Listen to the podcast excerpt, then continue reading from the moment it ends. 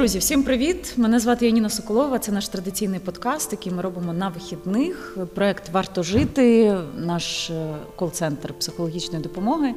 Я нагадаю, що він працює щодня з 11 до 19. Там психологи. Вам варто просто взяти мобільний телефон, набрати 5522 і маєте можливість заспокоїти себе з допомогою психолога на тій іншій лінії дроту. Це все анонімно, тому про вашу розмову ніхто не дізнається, а вам стане легше. Користуйтеся е, сьогодні. Е, мій гість це психотерапевт, звати його Антон Семенов. Ми говоримо про військових великою мірою, що зараз всередині них, всередині наших братів та посестр, але й поговоримо про близьких, які мають проблеми із собою в зв'язку із поруч або не поруч військовою людиною. Та й власне, як е, нам, соціуму, як нам достукатися до них, як вести себе з ними, коли вони повертаються, що робити, коли вони далеко, про що їм писати на WhatsApp або на Viber, і взагалі, в принципі, як нам е, це все збалансувати, наше життя, в якому ми зараз е, мало по суті в чому розбираємось, тому що не мали такого досвіду. Е, Антон поруч зі мною. Антоне, привіт. Е, я рада, що ви сьогодні до мене приїхали. Рада вас бачити і дякую вам за ваші проекти, за те, що допомагаєте нашим воїнам і е, дівчатам, які є на фронті. В цілому, зараз, якщо ви скануєте проблему, з якими вам до вас найчастіше звертаються воїни, це про що? Про що найчастіше? Ну, Доброго дня, дякую за запрошення. Е, в принципі, е, я більш спеціалізуюся зараз е, при от цій волонтер, в цій волонтерській роботі в нашому проєкті Як ти брати, ми спрямовані більше не на вирішення тих проблем, які вже є, коли там гостра криза у людини і так далі, а на саме на профілактики. Угу. І профілактика єдиний чинник, який впливає, добряче впливає на всі психологічні питання, це соціалізація. Тобто це наявність соціальних зв'язків, стосунків, щоб у людини не тільки до психолога він, е, вона могла повернутися, а щоб вона могла повернутися до побратима, до посестри, до близьких, до коханої, щоб у них зберіглися стосунки, взаєморозуміння, взаємо, взаємний контакт. Ось це головне. Але через складні ситуації, е, ну навіть просто через відстань, є постійний тиск на те, що стосунки погіршуються, можуть погіршуватися, тому треба з цим постійно працювати. Минулого тижня е, ми з командою їздили до однієї з клінік е, і шляхом там дуже довгих домовленостей нам таки вдалося потрапити у відділення психіатрії е, одного із клінічних військових закладів Києва, скажу так, щоб не називати, що це за заклад. І там я поспілкувалася із пацієнтами цього відділення, і з лікарями. Найбільший запит е, це питання, навіщо це все? Це перше. Друге це суїцидальні думки. Третє це почуття провини е, через загибель е, побратимів. Тобто ці три питання, які є в голові у військового, мало вони звертаються за тим, щоб е, поговорити про адаптацію, про соціалізацію, але це все я розумію, що це все частина всього цього процесу. Я на початку вас питаю. Взагалі, воїн для нас, для соціума, це хто? Як ми маємо сприймати воїнів? Ну кажуть, що стосунки з коханою людиною треба сприймати як стосунки із дитиною. Ну не маючи на увазі, що треба там е, за ним як за дитиною доглядати і дупу підтирати. Ні, мається на увазі по ступеню емоцій, відкритості, е, компромісності. Ну але не забуваємо про себе. Та тобто ну, здорові стосунки. Як з військовим? Взагалі, хто це хто це інопланетний для нас гість, який повернувся з тої реальності, яку ми бачимо в інтернеті і по телебаченню? Як нам його сприймати? Як ви його сприймаєте як пацієнта? Е, коли людина повертається як інопланетний гість, все вже дуже погано. Угу. Тому що так не має бути. Людина в контакті, людина соціалізована, коли у неї є дві річі є приналежність і є цінність. Цінність для інших.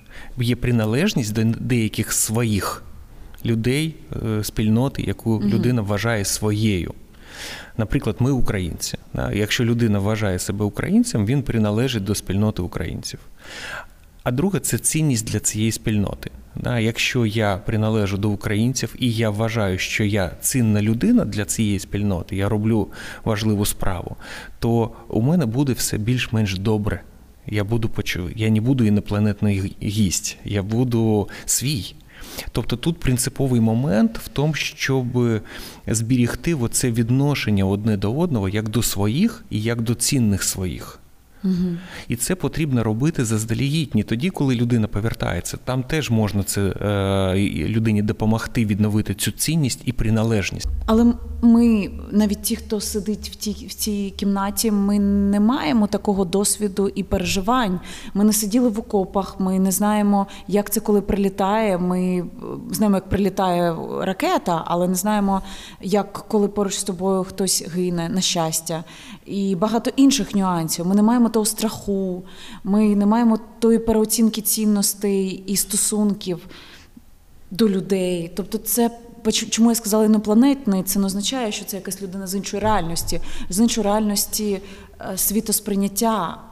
Е, напевно, в цьому моє моє до вас запитання. Е, тобто, чи правильно ми сприймаємо? Тобто, сприймати як до українця, як до частини просто нашої великої спільноти, вірно? Так? Ну не тільки, тому що є велика спільнота, є маленька спільнота, є родина. Це теж контакт і це теж приналежність. Mm. На Чи я свій до своєї дружини, чи до свого чоловіка, чи є у мене контакти взаєморозуміння, емоційний контакт з моєю дитиною, чи ні. А як так зробити, якщо тебе довго не було? І ти спілкувався тільки по там відеозв'язку, фейстайму або ватсапу, і те добре, якщо був Starlink і був зв'язок, буває таке, що немає взагалі зв'язку. І ти повертаєшся, і знаєте, тут є історії, їх показують там в інтернеті, коли батько повертається і бачить вперше свого сина, якому 6 місяців, а він його не бачив з моменту народження, бо дружина без нього народжувала. І він його вперше бачить, то це маленька дитина. Я розумію, що там теж такі почуття, відчуття, про які можна говорити. А якщо це вже доросла дитина, і вона не бачила батька, наприклад, там рік, і контакт втрачено. А як його відновлювати? Те саме стосується і дружини. Тому моє запитання до вас: е, як налагодити контакт із людиною, яка повертається з війни, рідним, як їм підготуватися, як себе вести? І що він відчуває? Ви ж розумієте, що в нього в голові відбувається, коли він відчуває себе серед чужих. Якщо контакт не збережено, ну не через чужих як ворогів, а просто через чужих як незнайомців. І йому треба е, е, заново знайомитися, і нам треба заново знайомитися акуратно. Тобто, нам треба, по-перше, треба готуватися до повернення і намагатися, е, звісно, це важко, зберігати зв'язки, зберігати взаєморозуміння. Наприклад, е, у нас є там алгоритм, як підтримувати стосунки на відстані, щоб максимально таки зберігати цей контакт. Потрібно обмінюватися інформацією, якою можна обмінюватися, щоб у людей було залученість, щоб вони знали про зміни, які відбуваються в житті е, один одного. Одне, одне одного. Ось це дуже важливо. І потім, коли люди повертаються, звісно, треба визначати, що вони ну, це не зовсім свої, що поки е, є певна недовіра є е, е, відчуття небезпеки. Перше, і це нормально. Ну, наприклад, коли військовий йде містом тільки після повернення, ну не можна до нього підбігати і, і кричати йому Вау, як класно, ти повернувся і лізти обійматися. Ти для нього чужа людина. Йому важко витримувати твої емоції. Чому він має ну це просто порушення кордонів особистих, і звісно, він буде відчувати дискомфорт. Якщо він більш-менш там в тонусі, він витримає, ну якось ситуацію впорається. А якщо людина виснажена, вона може вибухнути, і це буде нормально, тому що це сприймається як е, небезпека. Ви сказали готуватися, це підтримувати контакт. Є ще один момент, про нього рідко чомусь публічно говорять, але я би хотіла про нього говорити. Ми навіть цю тему якось порушували на наших ресурсах. Чоловік і жінка, які дуже довгий час не бачились. І раптом вони зустрічаються. Я бачу теж чимало відео цих зустрічей і плачу, і купу емоцій, любові. Це якщо я так розумію, збережений контакт, бо я бачу і від чоловіка фідбек, коли він зустрічається з жінкою. А якщо такого немає і Ну, ви ж розумієте, у кожного кожної родини це своя фортеця, свої стосунки. У когось стосунки тримаються на ну, так, такій відстороненій близькості. Це дивно звучить відсторонена близькість, але це реально таке є. Ну, не знаю, якийсь рівень субординації, ну, там поваги, там ну ось так от заведено. У когось навпаки, це дуже близькі стосунки, залежить від моделі. У когось жінка це друг, у когось жінка це кохана, у когось і перше, друге, третє, а у когось жінка це супутниця по життю, долг, обов'язок, оце все. Тому подвійно складно. Тобто, до чого я вам все це розповідаю? До того, щоб зрозуміти, чи існує якась модель повернення чоловіка до жінки як чоловіка до жінки, не як батька сімейства, не як партнера по господарству, а саме як чоловіка. Як налагоджується цей контакт, якщо він втрачений? От Давайте допустимо, що він втрачений. А як він починається, коли його ще нема? Коли тільки зустрілись? Ну, зі спільних е, побачень, зустрічей, е, спільних інтересів, спільно проведеного часу. Тут те ж саме. Угу. Просто іноді реальність такова, що це не виходить. А чому? Ну, тому що люди змінилися і в різний бік змінилися. Так буває. А от особливо, якщо вони не підтримували контакт, ну або там недостатньо. А змінилися в сенсі, змінилися їхні почуття? Почуття, потреби, бажання, те, що їм подобається, система цінності, щось стало важливіше. Наприклад, людина на фронті щось про себе е, через важкі іспити, щось про себе зрозуміла, хм. щось стало на першому місці наприклад, відчуття приналежності, відчуття цінності, відчуття близькості. А раніше, от як ви сказали, стосунки не були такими близькими. близькими. І людина говорить: ні, я тепер так не можу. Я тепер хочу близькості, а якщо ти не можеш, ну значить я буду шукати іншу людину. Так може бути. Люди змінюються. В принципі, нічого особливого не відбувається. Ці всі зміни і так відбуваються в житті. Просто через іспити, через важку кризу, через війну люди це, ці процеси прискорилися. І тому, ну там, де люди могли 20 років чогось чекати і не бути щасливими, і потім повернутися до психотерапевтів і сказати, щось відбувається не то. Ми чекали 20 років, коли ми будемо щасливими. Тут людина за півроку чи за один бій е, говорить. Навіщо я це роблю? Е, моє життя може зупинитися в будь-яку мить, і я ніколи не був щасливий. Я хочу бути щасливий тут і зараз. І тут важкі моменти. Звісно, е, при е, нових зустрічах тут треба. Ну, В ідеалі я би мріяв, щоб у нас в суспільстві з часом витворилися, створилися певні ритуали повернення, ритуали зустрічі після тривалої розлуки. Ну, Наприклад, коли люди повертаються за кордону, теж важка ситуація насправді. Люди mm теж змінюються, теж системою цінності там все не, не, ну, там є певні зміни. Ось. А, Тому, щоб е, люди спокійно ставилися до до того, що це, звісно, велика радість, але все ж ну, треба поважати зміни. А що ви маєте на увазі ритуали? Ну, наприклад, коли з ваших знайомих хтось втратив когось з близьких, угу. у людей є складність е, почати розмову. Є люди, які місяцями не спілкуються, тому що чекають якогось доречного моменту, щоб можна було просто відновити зв'язок. А ми говоримо: ні, не треба чекати, треба відразу підійти і сказати ритуальну фразу, сказати Я співчуваю. Сказати, ти можеш до мене звернутися будь-чим в будь-яку мить. Якщо ви свої, якщо ви можете це сказати щиро, треба це сказати. Прямо так. Не треба а, вигадувати якісь там а, суперречення, суперпромови для цього випадку. Ні, треба сказати ритуальну фразу, якщо ви щиро і з ній погоджуєтеся. І цього достатньо, тому що це пароль. Ви цим паролем, цією фразою говорите Я свій і вважаю тебе своєю людиною. Я готовий тобі допомагати. Я поруч. Оце я поруч, от воно от так виглядає. Ось потім там можна теж якісь там речі зробити, щоб покращити стосунки, щоб допомогти людині е, переживати втрату. Є певні поради, але все одно починається з ритуалу.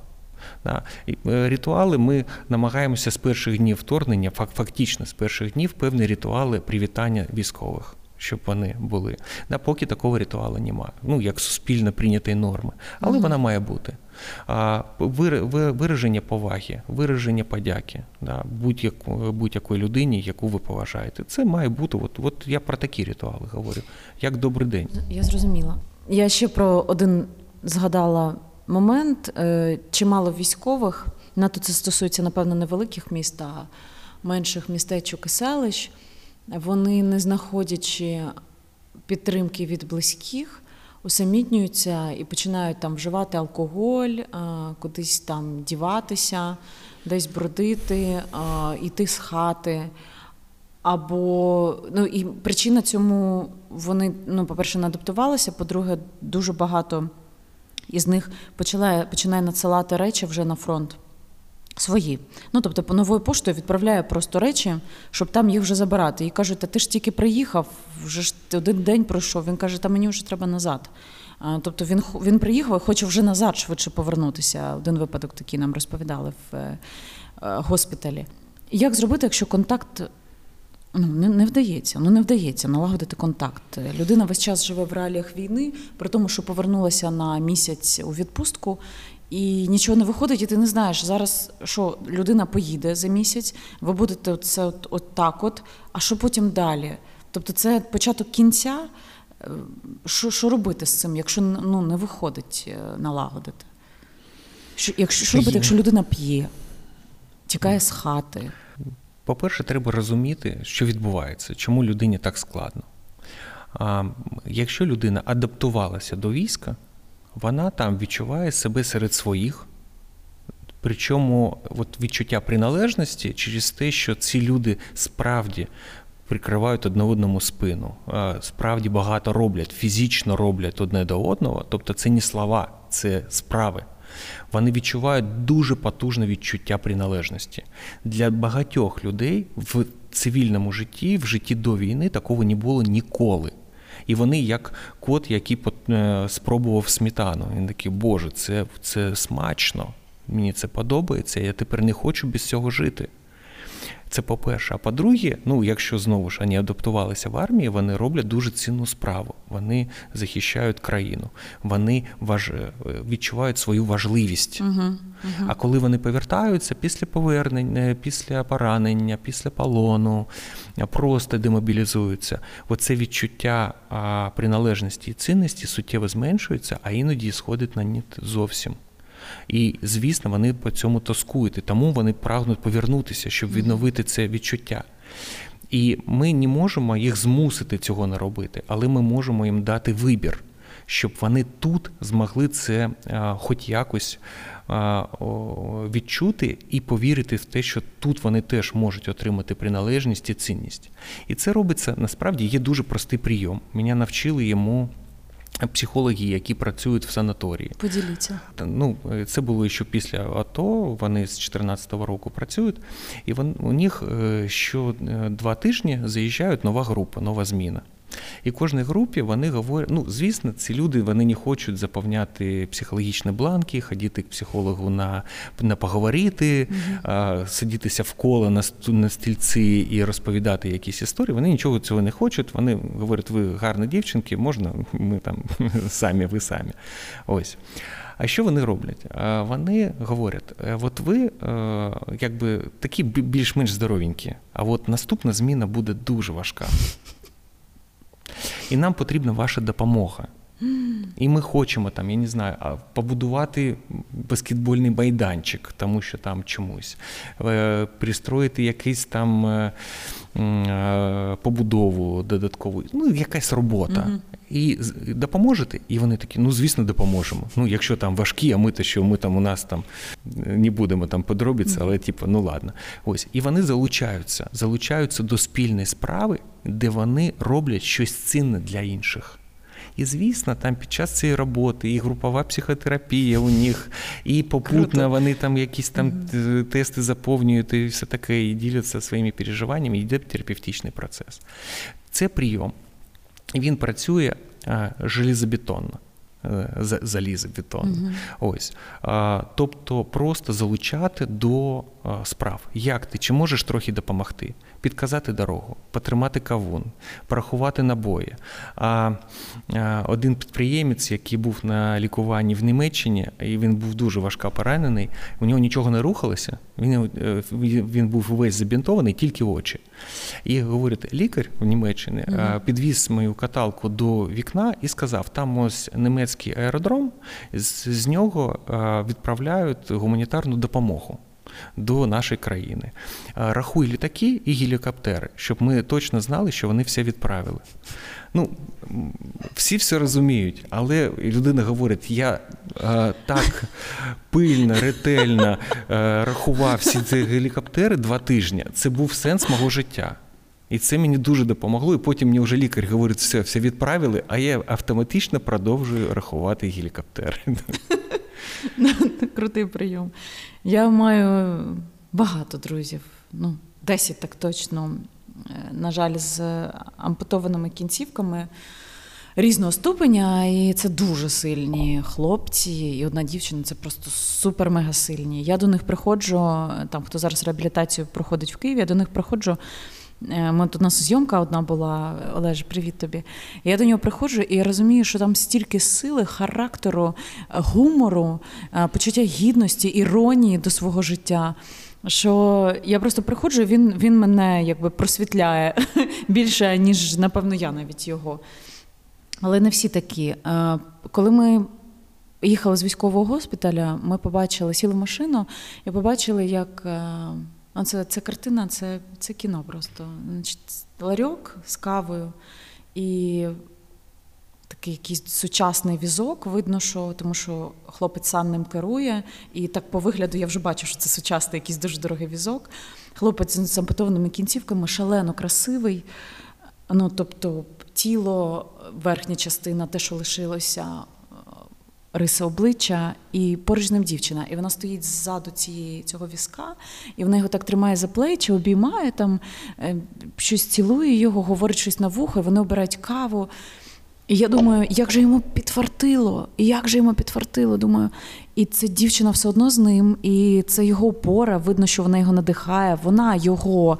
Е, його майбутнє, він в ній бачить далі своє продовження свого життя, пошук роботи, ти ж явно не зможеш працювати, як ти раніше працював. Але на всіх є така дівчина, яка буде стояти і тебе на каталці цілувати, обираючи тобі латешку з лавандовим сиропом. Е, не у всіх. І я думаю, як хлопцям не тільки фізично, але і психологічно травмованим, якщо у них немає нікого навколо, і вони не хочуть іти до психолога, а зараз просто подивилися наш ефір, як їм знайти сенс в житті, жити далі, якщо все все, все кепсько. Ну реально, от все все не так, як було, і, і взагалі попереду нічого хорошого. Ну, це суїцидальні думки, плюс це я теж чула в е, відділенні психіатрії. Там, до речі, більшість пацієнтів якраз була з суїцидальними думками. Отаке. Це пов'язане питання. Це питання пов'язане з соціалізацією, з соціальними зв'язками, з приналежністю, з цінністю. Це все про одне і те ж. Ну, дивіться, ви потрапили в госпіталь. Ти mm-hmm. перебуваєш в госпіталі. Причому в госпіталі, ну давайте відверто, зараз не Київ, не в найкращому, да? не в оберігу, не в Барісі, не в добробуті.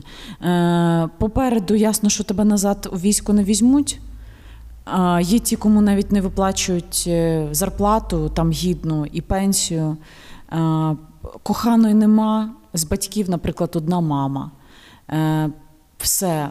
Е, робити, ти ж працював не знаю, на якійсь спеціальності пов'язані із складкою плитки. Ясно, що ти на візку навряд чи без ніг будеш вже класти ту плитку. От от я не розумію, що я, я, чим живе ця людина. Ну нічого нема. От все. І і тебе вже нема, і тіла нема. От от про, про них я би хотіла, щоб ви сказали кілька слів про таких людей. Що їм робити? Ну, потрібно знайти, чим ти можеш бути цінним для інших людей. Все одне упирається, все одне і те ж питання. І людина може сама силою волі знайти щось, думати, пробувати, радитися і шукати цей шлях, як я можу.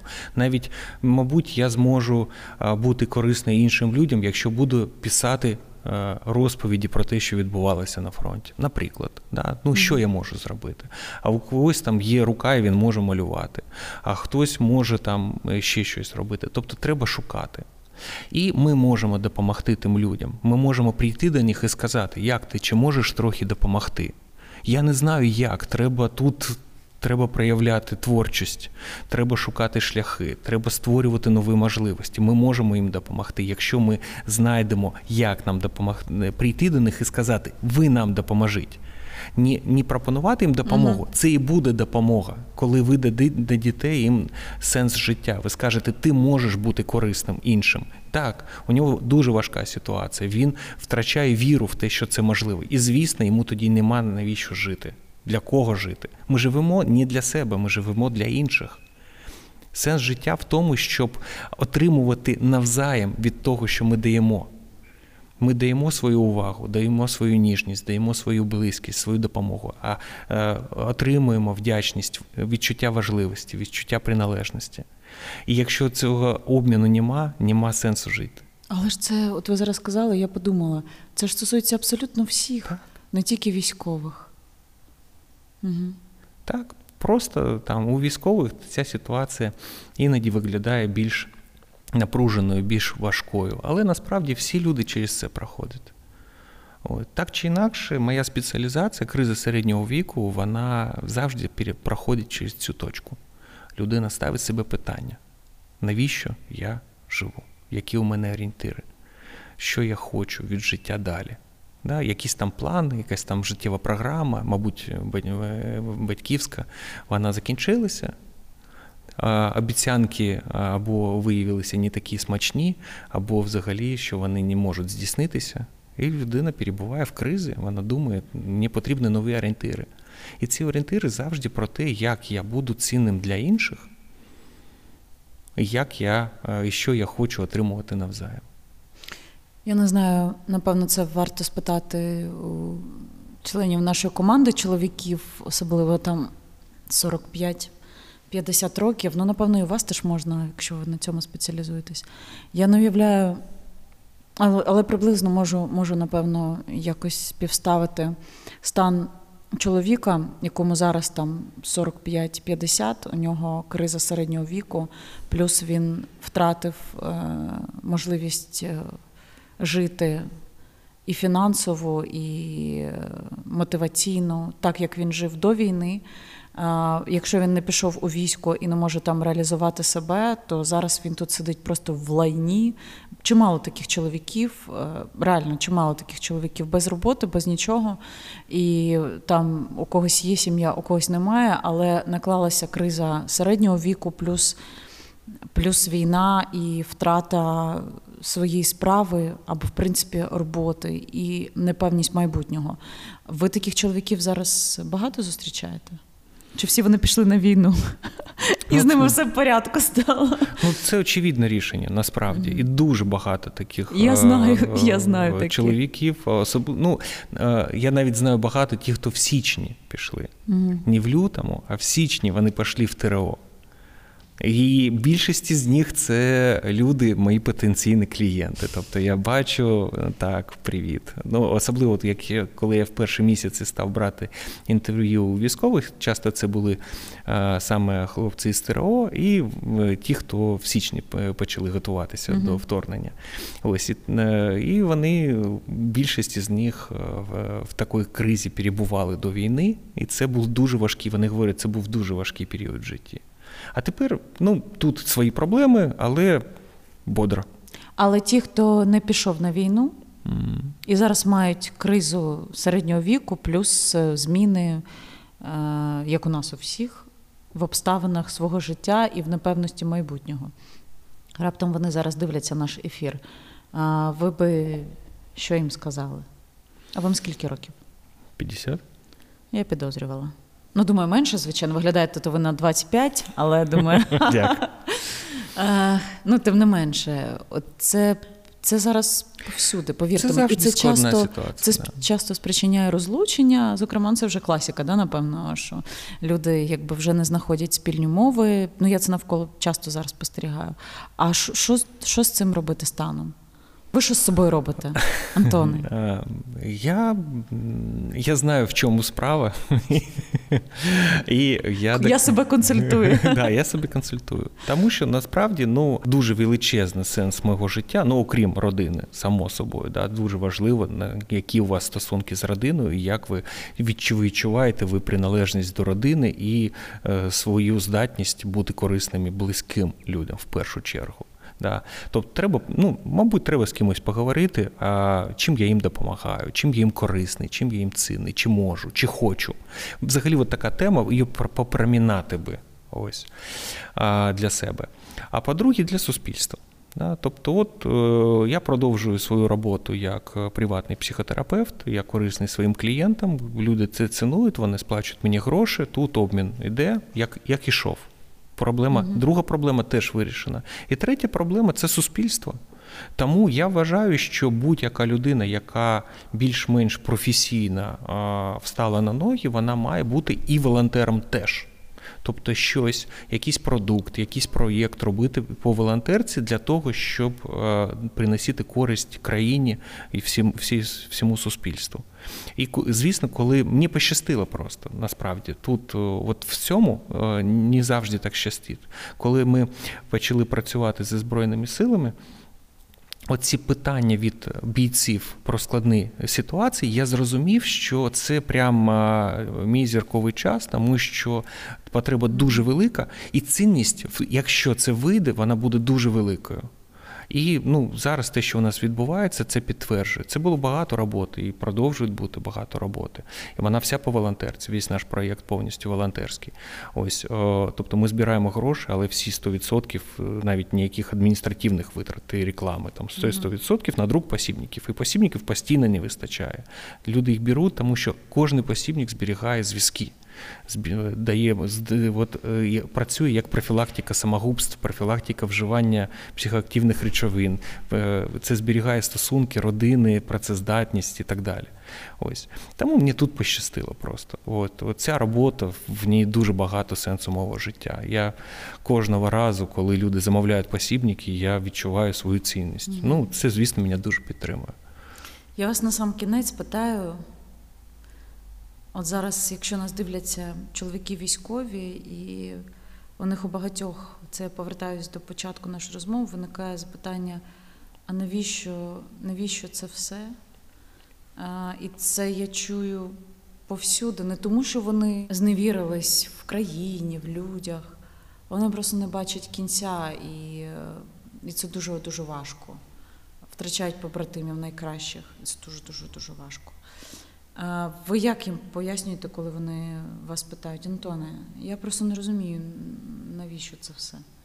Я завжди тут не можна відразу якби відповісти. Да? Тобто трохи тут потрібна психотерапія, все ж. Угу. Але така, на яку здатна будь-яка людина насправді. Я а, спочатку я питаю, а хто поруч з тобою? Навколо. Що це за люди? Угу. Просто питаю, що це за люди, як їх звати, що вони роблять, який у них характер, в чому їх потреби, що в них виходить, що в них не виходить.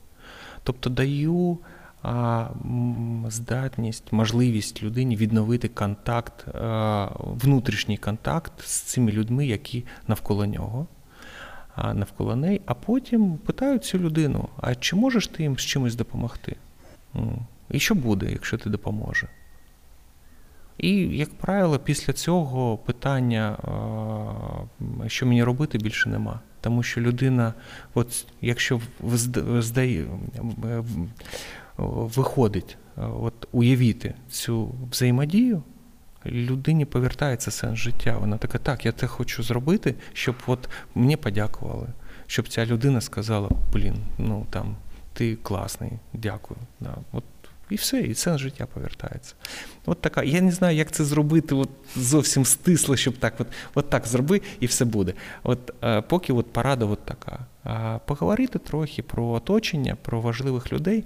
Це прийом з мирного часу, тому що у мене регулярно бувають люди е, більш похилого віку, там 60-70, і вони говорять, а все, ну все, там пенсія, там все таке, що, що навіщо жити? І я завжди от роблю саме так, я питаю, хто навколо вас, онуки там е, дружина, друзі, якісь просто люди, які живуть в твоєму дворі останні 50 років поруч з тобою. Ось. І чи можеш ти для них щось зробити? Да? Є якийсь сенс. І людина просто говорить, так, я хочу там нянчити там, своїх онуків. В цьому сенс. Да? Я хочу їм розповісти про свій досвід. От. Потім вони там підростуть. Тобто у нього вже мотивація дочекатися, коли вони стануть дорослими, повернутися. І от, от людина все уявляє і скажуть: О, дідусь, ти от тоді мені там розповів, як правильно там дрова пиліти. Ось, І я там все життя цим е, керуюся там, в своєму бізнесі. Щось таке. Ну, такі от у них бувають приколи. Дякую вам дуже. Будь ласка. Дякую вам, і у вас дуже мила українська мова. Видно, що ви, напевно, нещодавно перейшли, так? Ну, так, звісно. Спілкувалися російською до Так, того? виключно. 24 лютого такий о, опс. Ну, ви крутий, крутий. Дякую. Це це дуже класно, і я знаю, що для багатьох психотерапевтів це зараз проблема. Блін, треба переходити. А це ж такий тонкий момент, щоб ти говорив, не перекладаючи в голові. Тому що ну, блін, це сенсорна історія, але дякую вам, що ви це зробили. Друзі, е, Антон має такі примірники, вони називаються як е, ви. Як ви, як ти брате, взагалі проект називається Як ти брате, та? Так. як ти сестру. Але тут є на різні питання відповіді, і поговори зі мною, і заклики, як ти ветерани. Ви можете знайти ці примірники, де, Антоне, розкажіть? А, Сайт проєкту легко гуглиться за назвою а, Як окей. ти брати. Там можна їх завантажити, е, замовити друковані версії. Все це безкоштовно. Угу. Друковані ми е, теж висилаємо безкоштовно. Люди оплачують тільки пересилку новою поштою. Угу. Проєкт повністю волонтерський. Антоне, я дякую, що ви сьогодні до мене прийшли. І друзі, нагадаю, що наш подкаст це для того, аби вам стало легше. Покажіть його військовим а, і їхнім близьким, якщо зараз ви розумієте, що це не тільки для вас корисно, але й корисно для ваших друзів. І закликаю вас по буднях дзвонити з 11 до 19, 5522, берете слухавку, дзвоните і говорите з нашими психологами дистанційно. Це безкоштовно, анонімно, ніхто про це не дізнається. Проект варто жити це наш внесок, ваш спокій, спокій заради перемоги. Тому слухайте нас, дивіться щотижня по вихідних у суботу. І напишіть, будь ласка, в коментарях, на які теми вам би цікаво було поговорити. Ми все читаємо, аналізуємо, і потім ці теми ви почуєте в нашому ефірі, щоб така була комунікація між нами. Обіймаю, слава Україні, слава ЗСУ і до зустрічі.